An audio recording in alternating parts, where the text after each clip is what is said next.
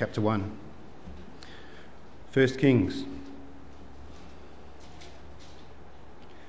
When King David was old and well advanced in years, he could not keep warm even when they put covers over him. So his servants said to him, Let us look for a young virgin to attend the king and take care of him. She can lie beside him so that our Lord the king may keep warm. Then they searched throughout Israel for a beautiful girl and found Abishag, a Shunammite, and brought her to the king. The girl was very beautiful. She took care of the king and waited on him, but the king had no intimate relations with her.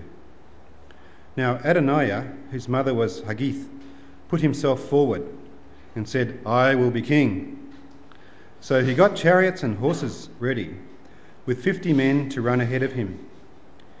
His father had never interfered with him by asking, Why do you behave as you do?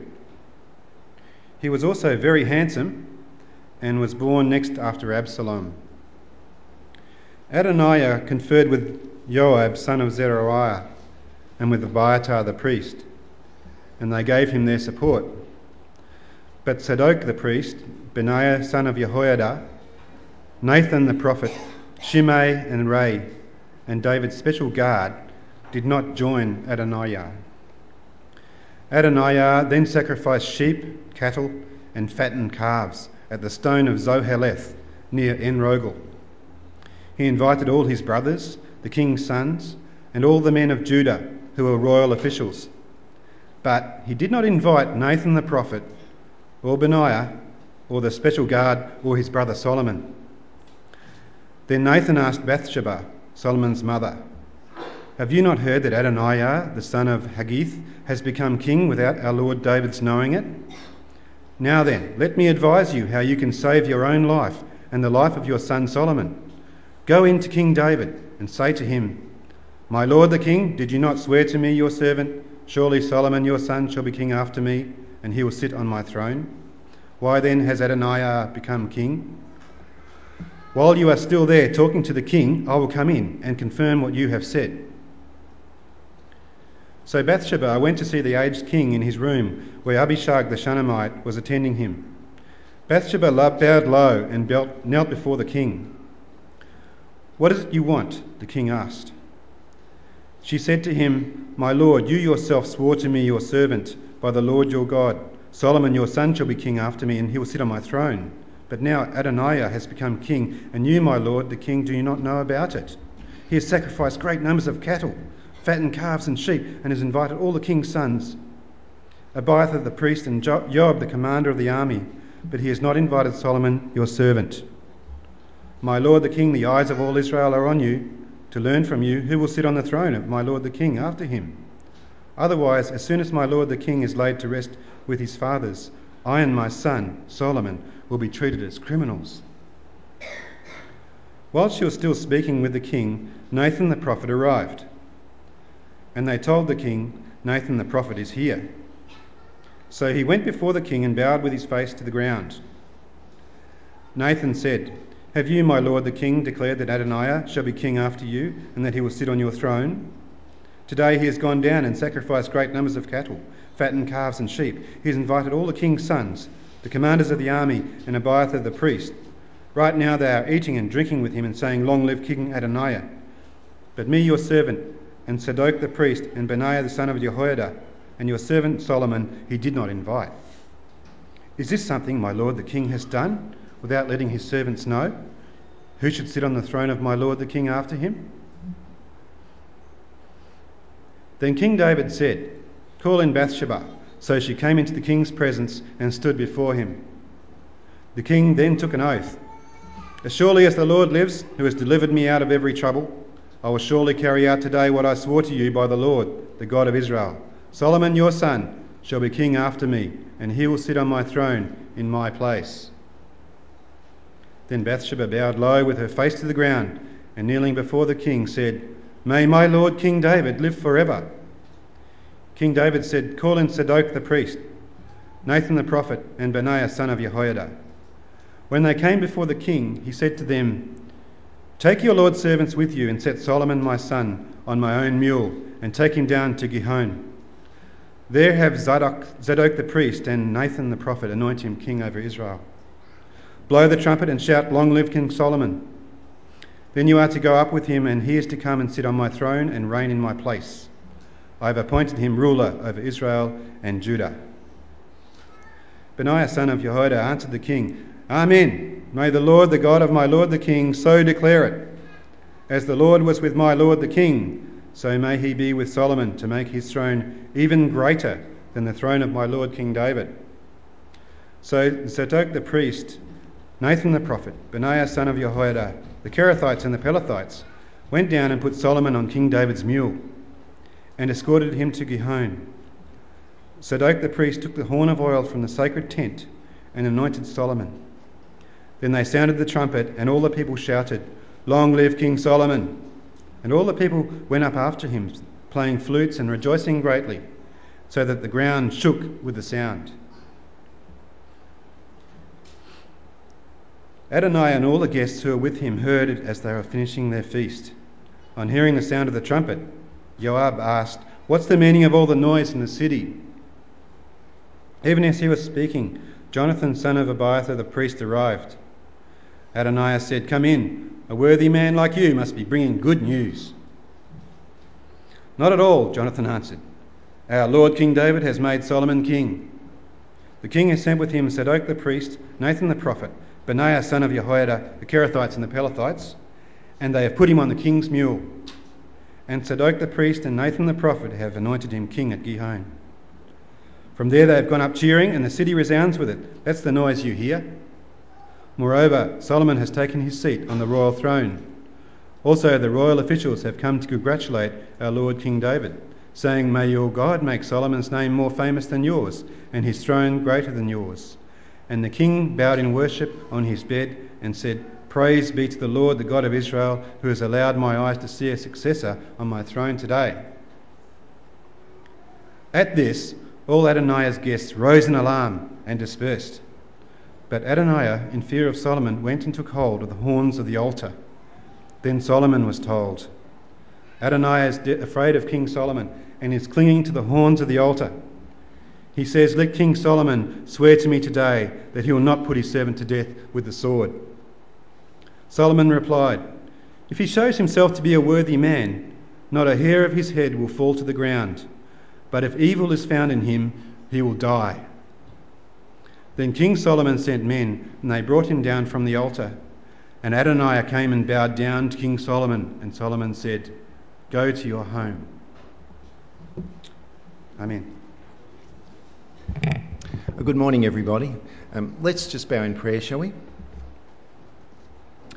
Father, we thank you for your word. We do pray that uh, you would uh, quieten our minds and our hearts now and uh, by your Spirit enable us to focus on what your word is saying to us today, that uh, we would live more godly lives. In Jesus' name we pray.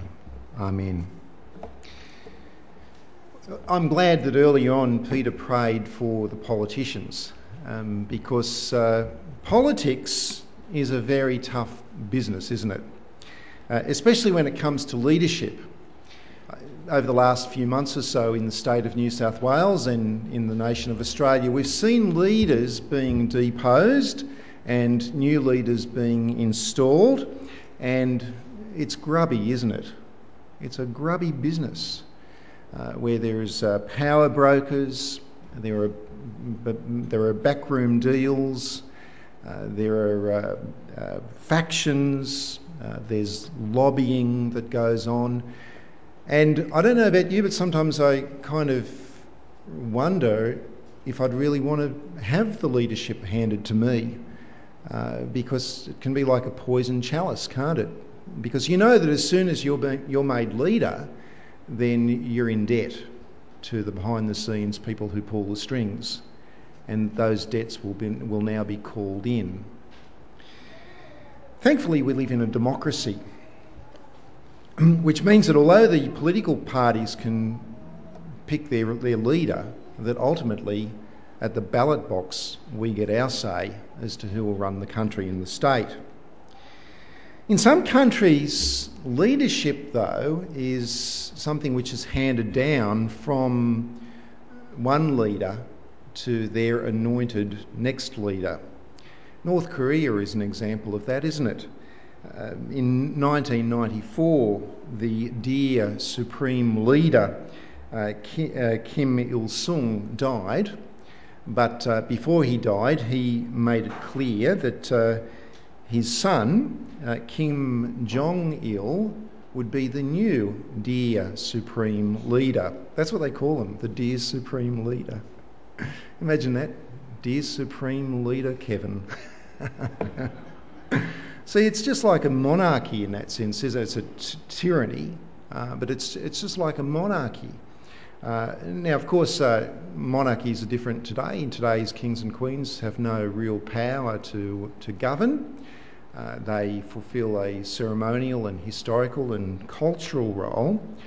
But the decision as to who will sit on the throne when the present monarch passes away is a relatively easy decision. Well, there's no decision needed, actually. did you notice recently when Prince William visited that there were people who were saying, he's so handsome, uh, he's so princely, he's so you know, nice and charming, and you know, could he maybe could could we have him as our next monarch, please? Did you see that in the media? And of course, the monarchists and the uh, royal watchers, you know, squashed that idea very quickly by pointing out, no, no, no, the rules of succession are established, they're clear, we all know who the next monarch will be.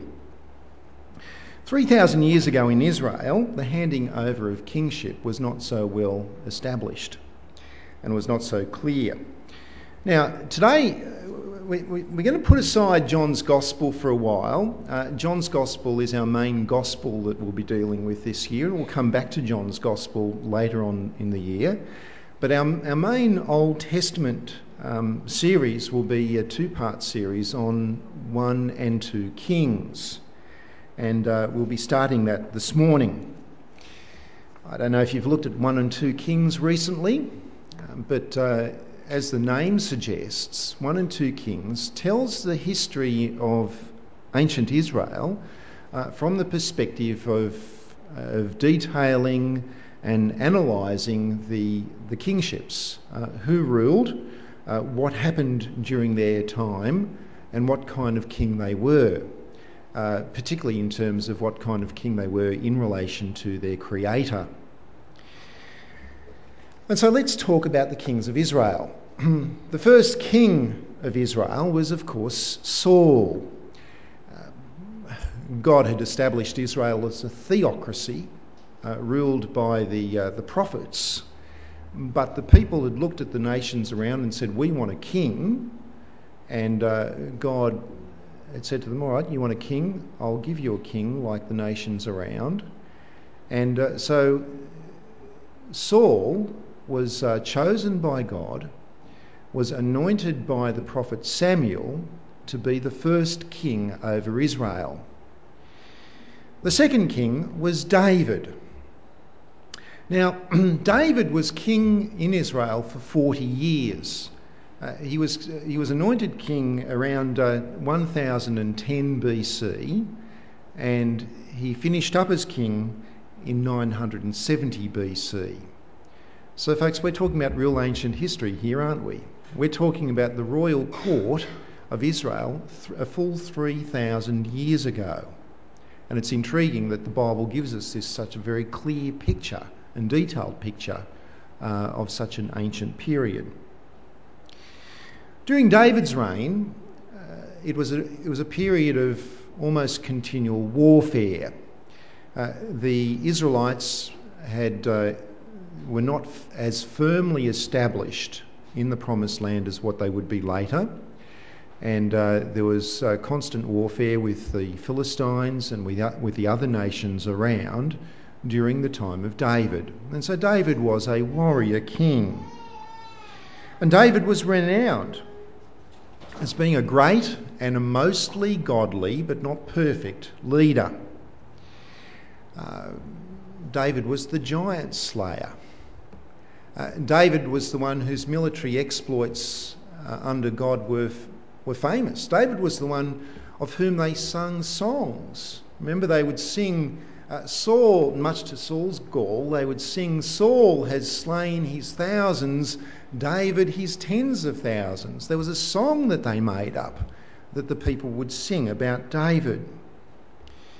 But in 1 Kings chapter 1, which I invite you to turn to now on page 235, uh, we're at the end of David's life. David here is a elderly, weak, sick, old man. Anyone feel like that sometimes? He's nearly finished. His days are numbered. And he is sick.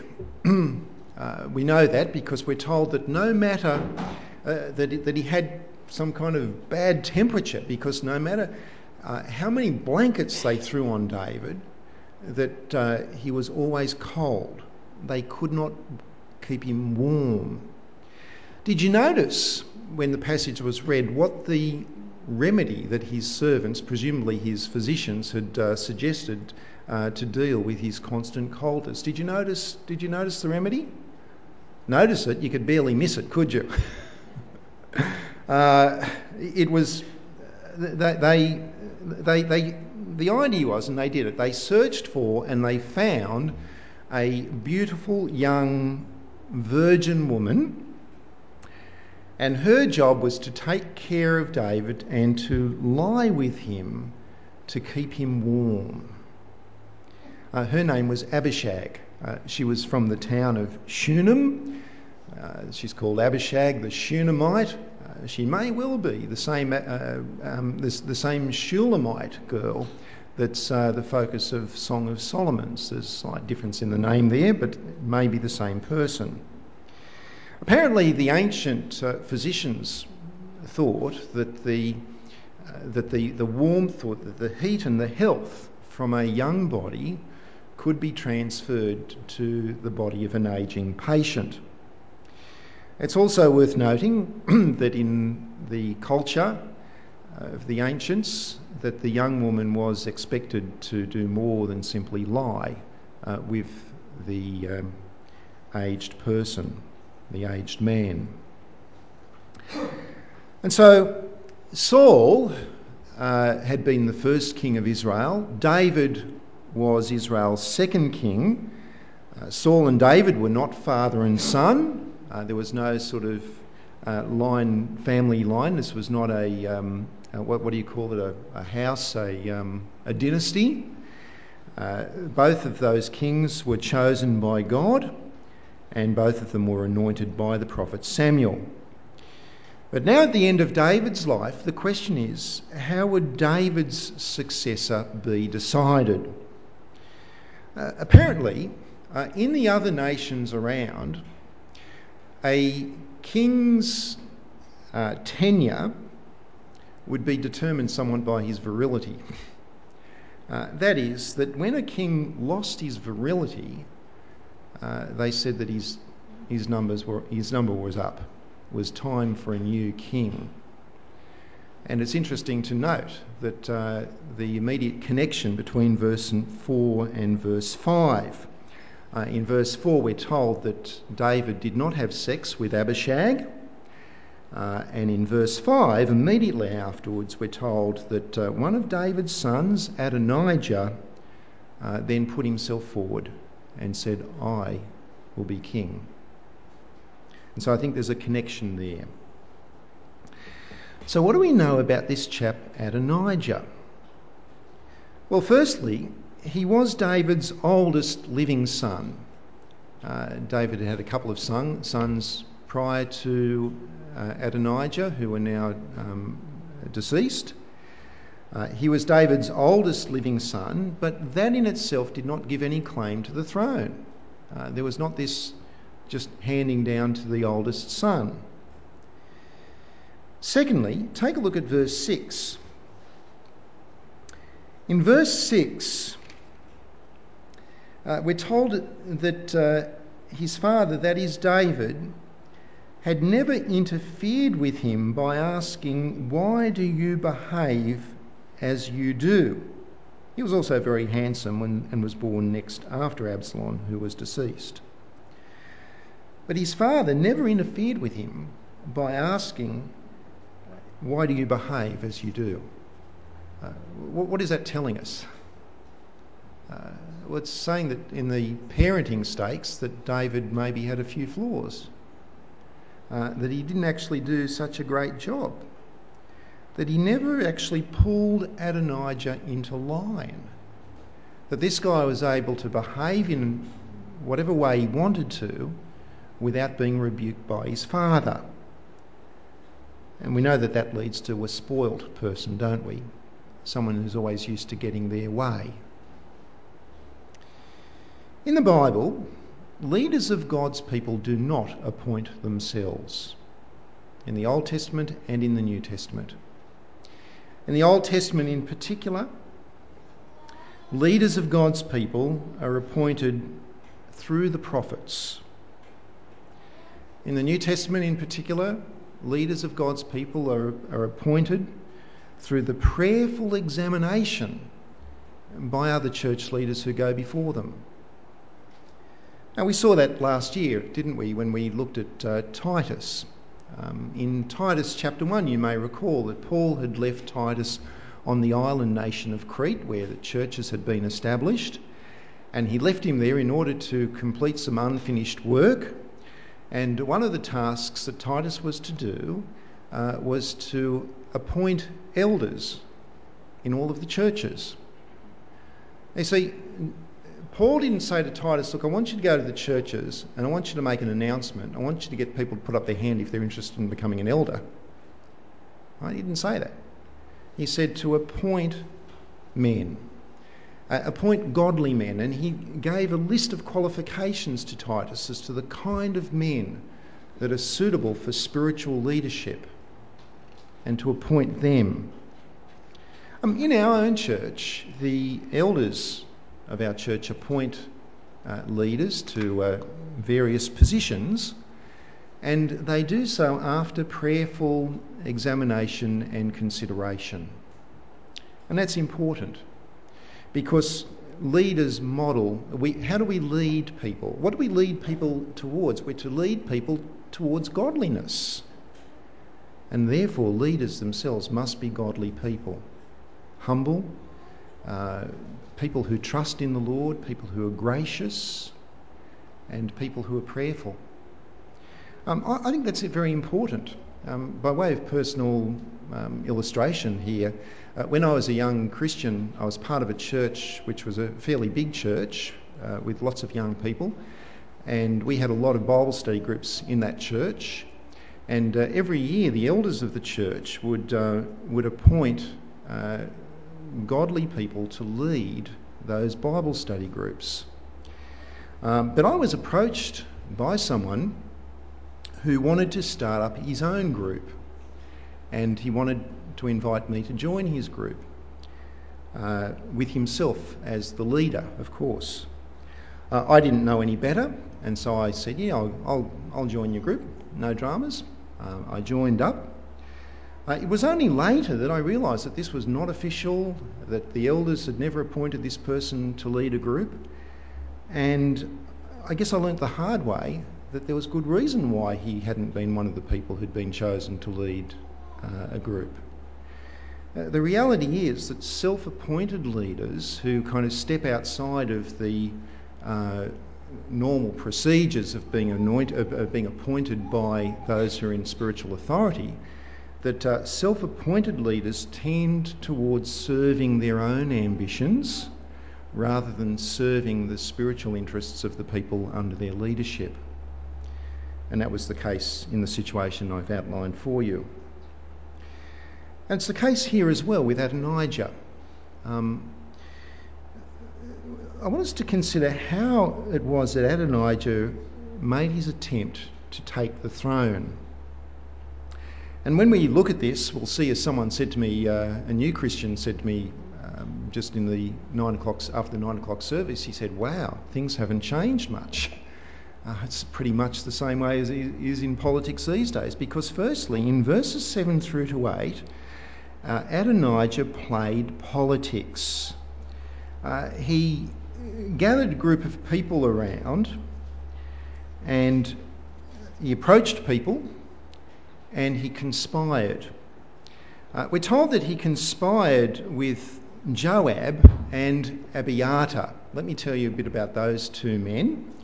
They were easy targets. They were people who were likely to come on board with him.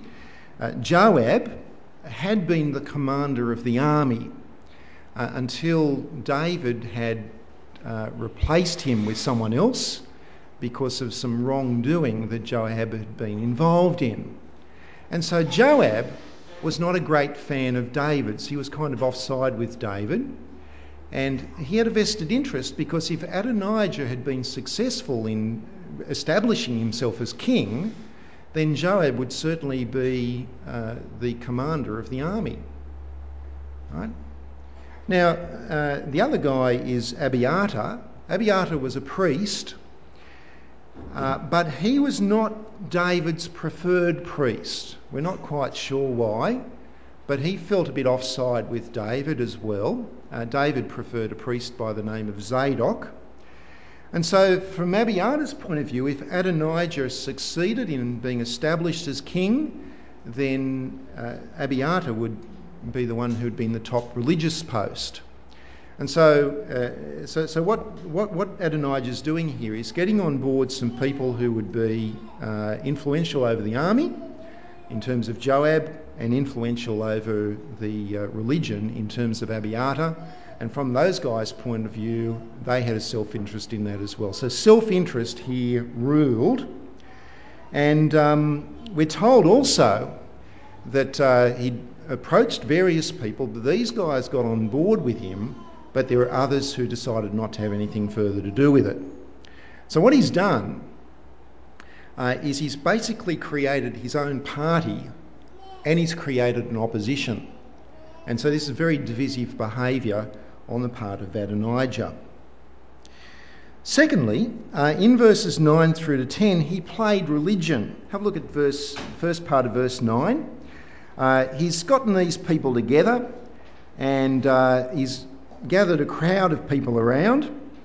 And we're told that Adonijah then sacrificed sheep, cattle, and fattened calves at the stone of Zoheleth near Enrogel.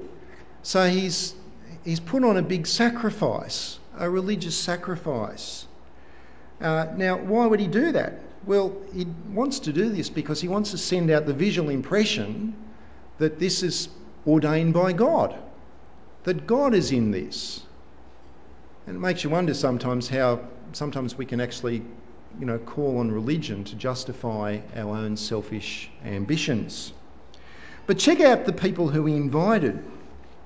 Uh, in, again, in verse B, he invited all of his brothers, the king's sons, and all the men of Judah who were royal officials, but he did not invite Nathan the prophet or Benaiah, who was now the commander of the army, or the special guard, or his brother Solomon.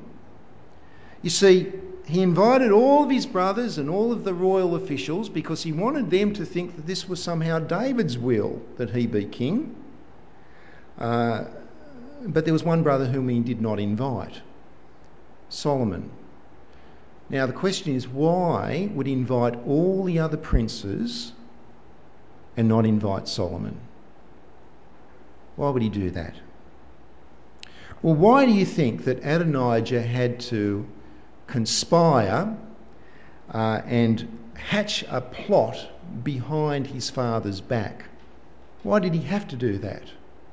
There's only one reason why he had to do that, and that reason is because he knew that he was not going to be king. He knew that he was not the rightful successor to his father. And it seems that he knew that Solomon was. That's why Solomon didn't get an invite.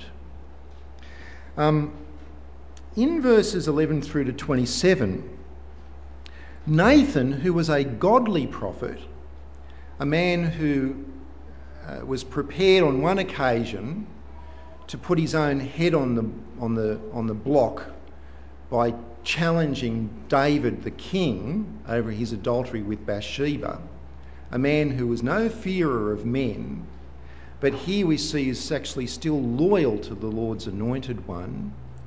Uh, Nathan uh, informed Solomon's mother Bathsheba about the coup d'etat that was taking place. And then Bathsheba went and told David, and she reminded David of a promise that he had made. And we see that promise in verse 17. Uh, she said to David, My Lord, you yourself swore to me, your servant, by the Lord your God, Solomon your son shall be king after me and will sit on my throne. See the promise that Solomon, that David has made?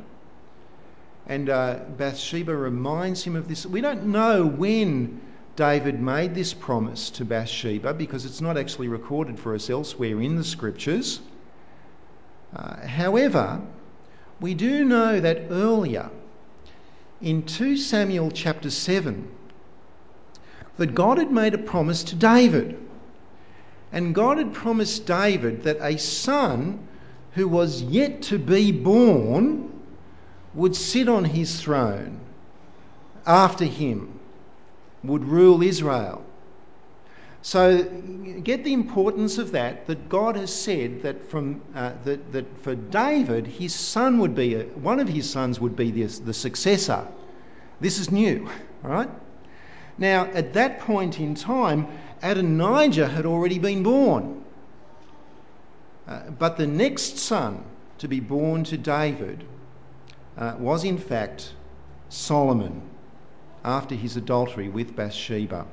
And in 2 Samuel chapter 12, we are told that Solomon was loved by God. And so it may well be that uh, David's understanding is that that therefore means that Solomon is the Lord's anointed, based on the promise of 2 Samuel chapter 7. So, David now is informed of the plot. And in verses 28 through to 37, the old, sick, I can't keep warm David springs into action.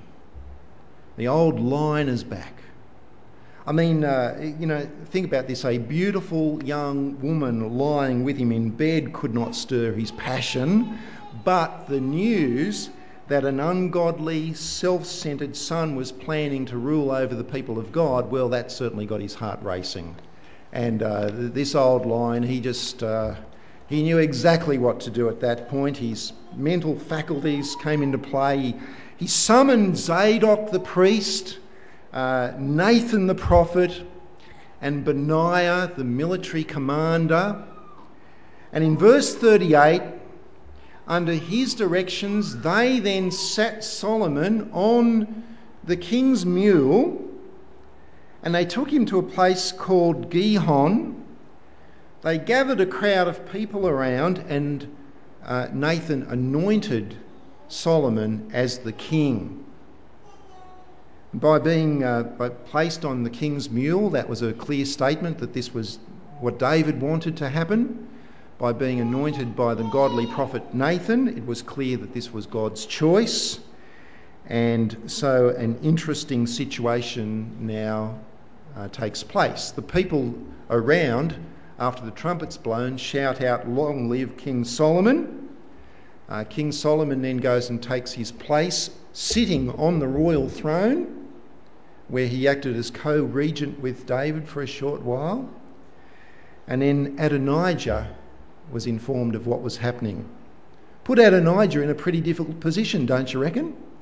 Two anointings of kings going on at the same time. And, you know, so you wonder, well, what did Adonijah do about this?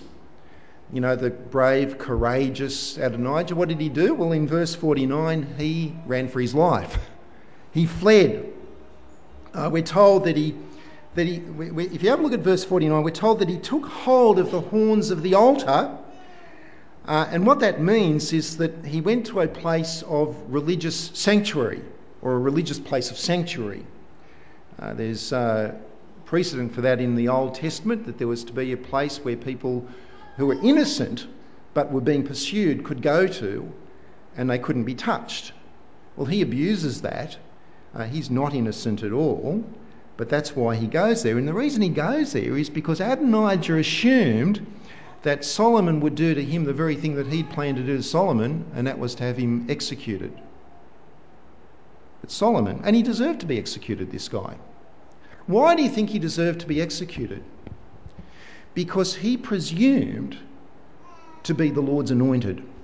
That's why. Um, Solomon, however, was merciful towards him. Have a look at verse 52. Uh, let me read it for you. In verse 52, um, Solomon was told about, you know, what where Adonijah was and so on. And Solomon replied, Well, if he shows himself to be a worthy man, not a hair of his head will fall to the ground. But if evil is found in him, he will die. So he's giving him a second chance, isn't he? He's saying, look, if he repents and he proves to be okay, then fine. We'll leave him alone. Not a hair will fall from his head. However, if he doesn't repent, then he will be executed. That's a reasonable choice. In chapter 2, Adonijah did something which was evil. In verse 13 of chapter 2, we're told that he made a request. Uh, he did so through Bathsheba, but it was a request that was to be taken to King Solomon. And the request was uh, he said, I would like Abishag the Shunammite to be my wife. Would the king give her to me as my wife, please? Now, why do you think that was wrong? Well, it's not entirely clear, but from the text we can see that the reason that he was asking for Abishag to be his wife was not simply because she was gorgeous. There was more to it than that. You see, in verse 22, Solomon replies by saying, Well, hang on, he says, by asking for Abishag, that Adonijah might as well be asking for the whole kingdom, not only for himself, but also for his co conspirators Joab and Abiathar. You see, Solomon sees in this that there's some kind of a plot, uh, and this is part of a plot for those three power, power brokers. Uh, it may well have been. You see, we know that Abishag would have, at very least, been King David's concubine. Uh, she may have well have been one of his wives. Um, monogamy was not as popular in those days as it was as what it should have been and that somehow marriage to her would somehow lead to access to the throne itself, that somehow there would be an undermining of uh, Solomon's position on the throne. And so Solomon had to act. Um, Adonijah and Joab were both executed. Abiathar, the priest, was spared his life. He was exiled uh, the reason why his life was spared was because he had been one of the priests who had carried the Ark of the Covenant. And uh, Solomon saw that you shouldn't actually go and kill someone who's carried the Ark of the Covenant. Now, they say that you can tell a lot about a person by what they say on their deathbed. right? Uh, you know, some famous examples of that. I think Oscar Wilde was famous on his deathbed. On his deathbed, he looked around the room and he said, "This wallpaper is awful. One of us is going to have to go." anyway, sorry about that. Let, let, have a look at what King David's dying words were. Um, chapter 2, verses 1 to 4. Everyone have a look at this.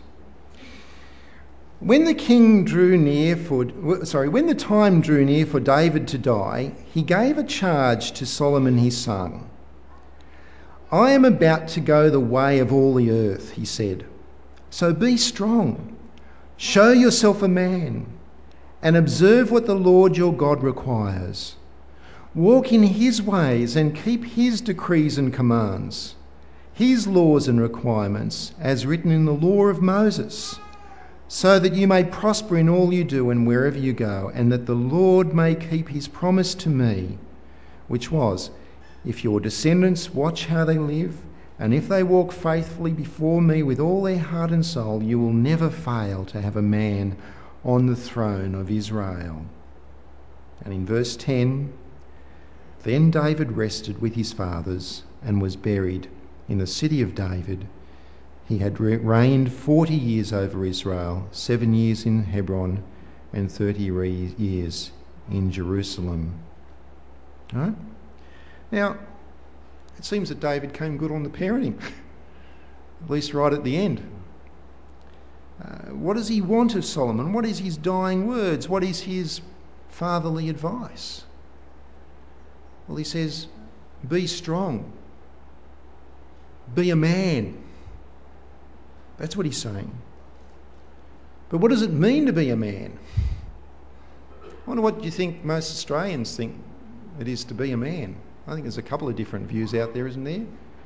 I mean, in Australian culture, some people think that to be a man means to be one of the boys, be like one of the blokes in the in the beer ads, you know, like you've never actually grown up. You're still a teenager, but you're much older.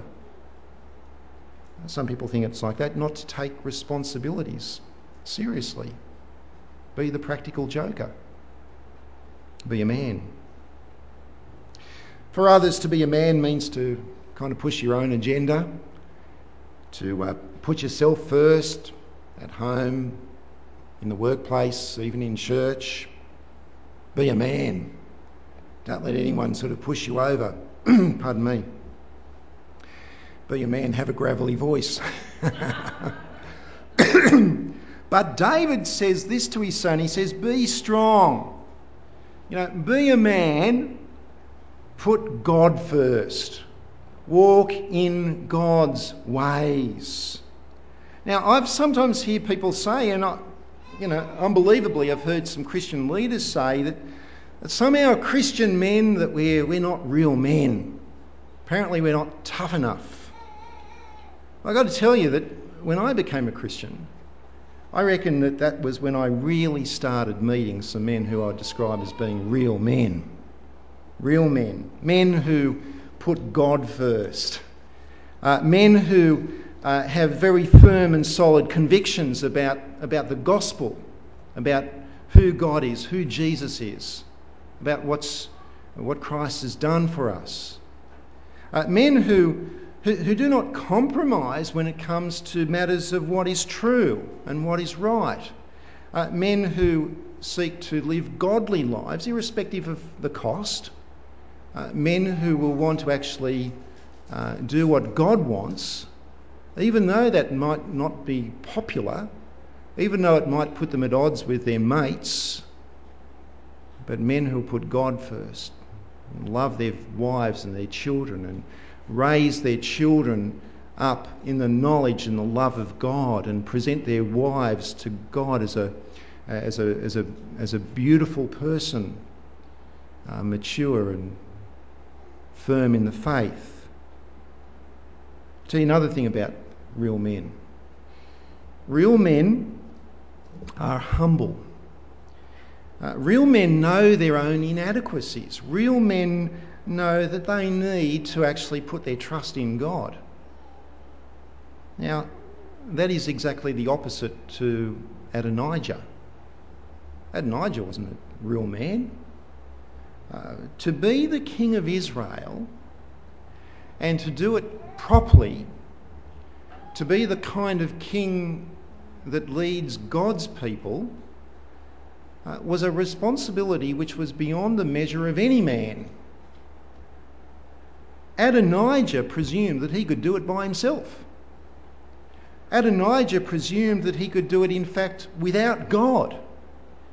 Adonijah, in fact, wanted to do it in defiance of God. Solomon was different. In chapter 3, verse 5, God appeared to Solomon in a dream. And God made Solomon an offer. It was an interesting offer, it was a great offer. He said to Solomon, Ask me for anything you want me to give to you. It's a good offer, isn't it? He's not saying I'm going to give you whatever you want, but he says, Ask me for whatever you want me to give to you. Friends, Solomon understood the enormity of the job that was ahead for him. Solomon understood his own inability as a frail human being to, to lead God's people and to do it well. And we see that in verse 9 because he responded to God and he said, Well, who is able? Who is able to govern this great people of yours? Implication being, I'm not able to do it. I don't have the goods. And so, what did he ask for? Great wealth so that he could live a life of luxury, so that he could live like a king, as they say. I suspect that if Adonijah was in his shoes, that is exactly what Adonijah would have been asking for. No, what does he ask for? Well, you all know the answer, don't you? Wisdom. Wisdom. He says to God, Give me a discerning heart so, so that I can govern your people and, and distinguish between right and wrong. Give me wisdom. And I guess we can see, see that at this early age, that what Solomon is displaying is a desire to serve. And in that sense, he's not, he's not unlike King David's greatest son, is he?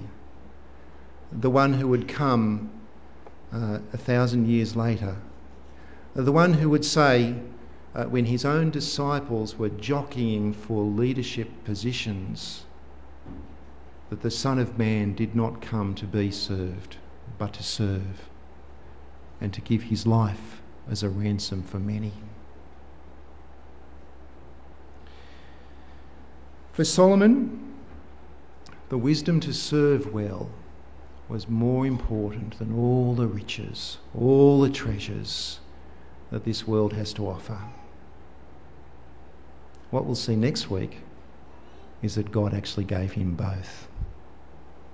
Let's pray.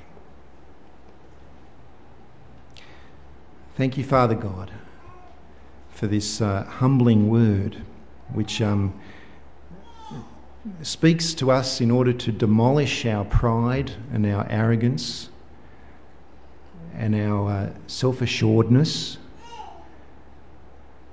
and uh, speaks to us of the need to be humble people who seek your will and we pray that we would be that kind of people. In Jesus' name, Amen.